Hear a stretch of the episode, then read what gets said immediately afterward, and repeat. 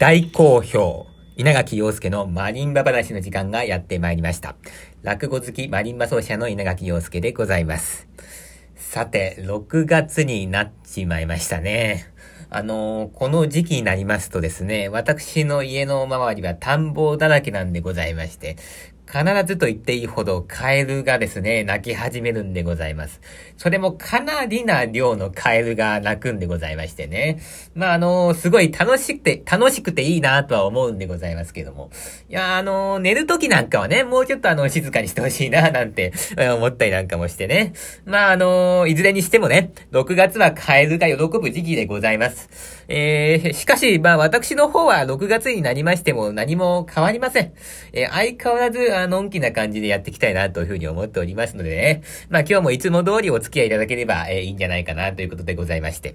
えー、あの、最近、美容院に行ってきました。えー、そこでですね、ちょっとラジオの話題になりましてね、うん、あの、この稲垣陽介のマリンバ話というこのタイトルがですね、もうちょっとあの、インパクトのあるタイトルにした方がいいんじゃないかという、まあ、ご提案をいただきまして。うん、まあ、このね、タイトルっていうのはね、やっぱ難しいんでございますよね。あのー、まあ、私はアイディアを出すのは、まあ、得意なんでございますけども、うん、そのネーミングセンスみたいなのがね、やっぱどうもなくてですね、まあいろいろ考えたんですけどね、うーん、例えばマリンバをつけないで、例えば稲垣陽介の秘密クラクラブみたいな、えー、そういうのもいいかなと思ったんでございますけども、やっぱりマリンバは、言っといた方がいいでしょ。うん、もうマリンバがないと、私もう何者でもないですよ。ただの落語が好きなちょっとおかしい人で終わっちゃいますから、やっぱここマリンバっていうのが大事なんですよね。えー、それだけ私マリンバが、こう、あることに感謝してるわけでございましてね。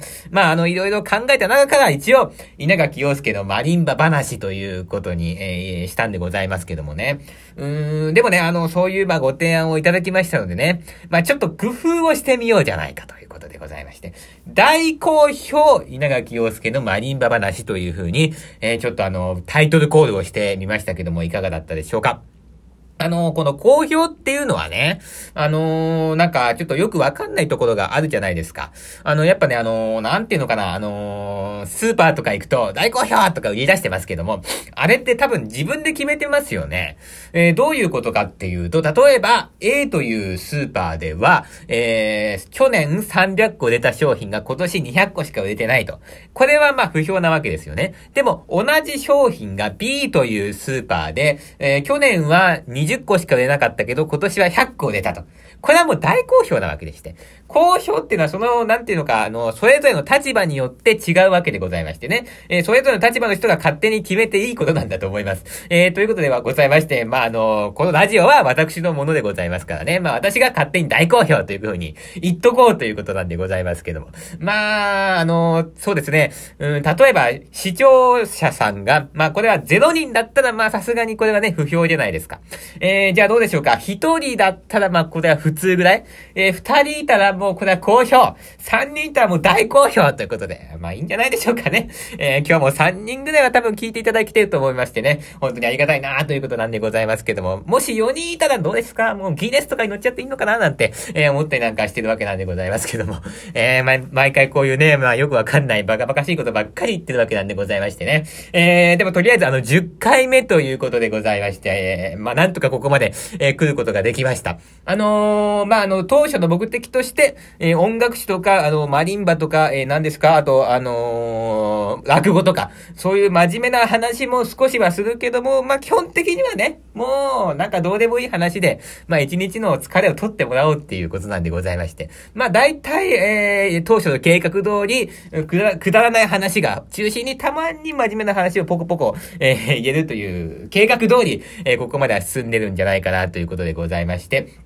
えー、今日は10回目でございましてね。うん、ちょっとですね、ラジオっていうことについて考えてみたいんですね。えー、そのラジオの特に言葉ですよ。言葉、どういう言葉を使えばいいのかっていうところに、えー、焦点を当てていきたいんでございますけども。一応、あの、これも、あの、ね、電波に乗っちゃってるわけでございまして、えー、あの、なんて言うんでしょうか、世界の海にね、もうこれは、えー、流れてるわけでございますから、一応言葉には注意をしてるんでございますよ。でね、あの、皆さん、あの、言葉っていうのはね、あの、良い言葉と悪い言葉ってやっぱりあるじゃないですか。で、やっぱね、でもね、良い言葉をたくさん使った方がね、いいんですよ。えー、これはね、あの、ある日の落語会で、聞いた話なんですけど、今日はそんな話をしてみたいなというふうに思うんですけども、えー、これはちょっと強烈に印象に残ってる、えー、思い出でございましてね、あのー、ある落語会に行った時に、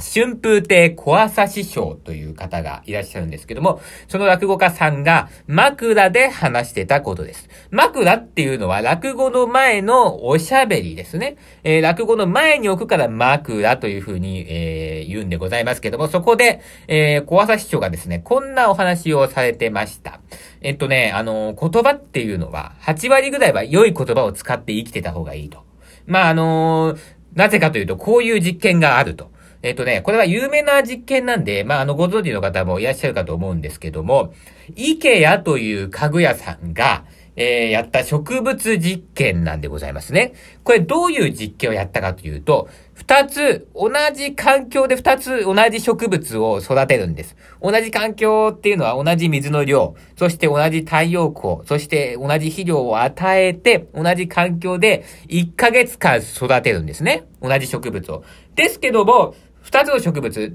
一つだけ違うことがあって、それは投げかける言葉を変えたそうなんですよ。一方の植物には優しくて愛のある言葉をかけるわけですね。ああ、今日も綺麗だね美しいね大好きだよみたいな。そういう感じ。で、一方の言葉、えー、一方の植物には悪口、えー、あるいはネガティブな言葉をかけるんですね。汚いねまだ咲いてんの？早く枯れちゃいなよ。こういう感じで。えー、かける言葉だけを変えたら、どうなったと思いますか ?1 ヶ月後、なんと、その優しくて愛の言葉を、愛のある言葉をかけた方には、えー、すくすくと成長したんですけども、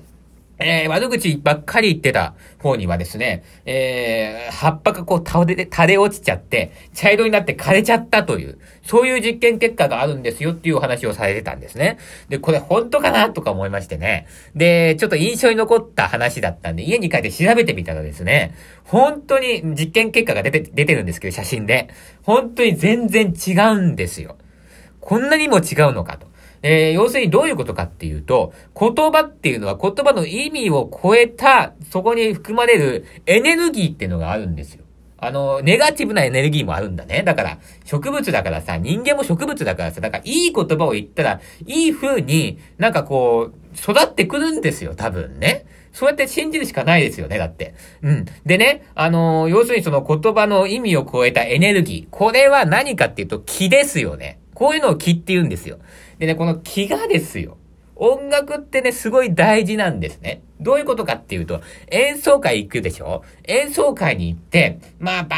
ーっと技術をね、こう見てもらうわけですけども、その技術っていうのは、見てもらうことはできますけども、お客様に持って帰ってもらうことはできないわけです。じゃあお客様は何をこうダイレクトに受け取ってるかっていうと、その技術あるいはその、その人が出てる気ですよね。その技術に乗ってくる気っていうのをお客様は受け取ってるわけなんですよ。これはね、本当にそうですよ。あのー、演奏会場がですよね、その人の空気にこう、なんていうのかな、包まれるんですね。で、いい空気に包まれると、もう明日から元気に頑張ろうみたいな感じになるわけですよ。だからやっぱりね、こうね、いいものを出していきたいなっていう。私はね、そこを一番大事にしておりましてね。うーん、あのー、だからね、そのために、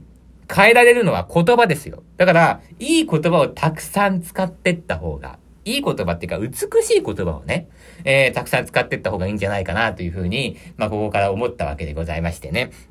あの、まあ、そういうことなんでございますけどもね。まあ、この話は、あの、小朝師匠が、えー、してた話なんで、もし、あの、このラジオを聞いてくださったらね、うん、小朝師匠がなんかあの、俺の枕を使いやがったなと。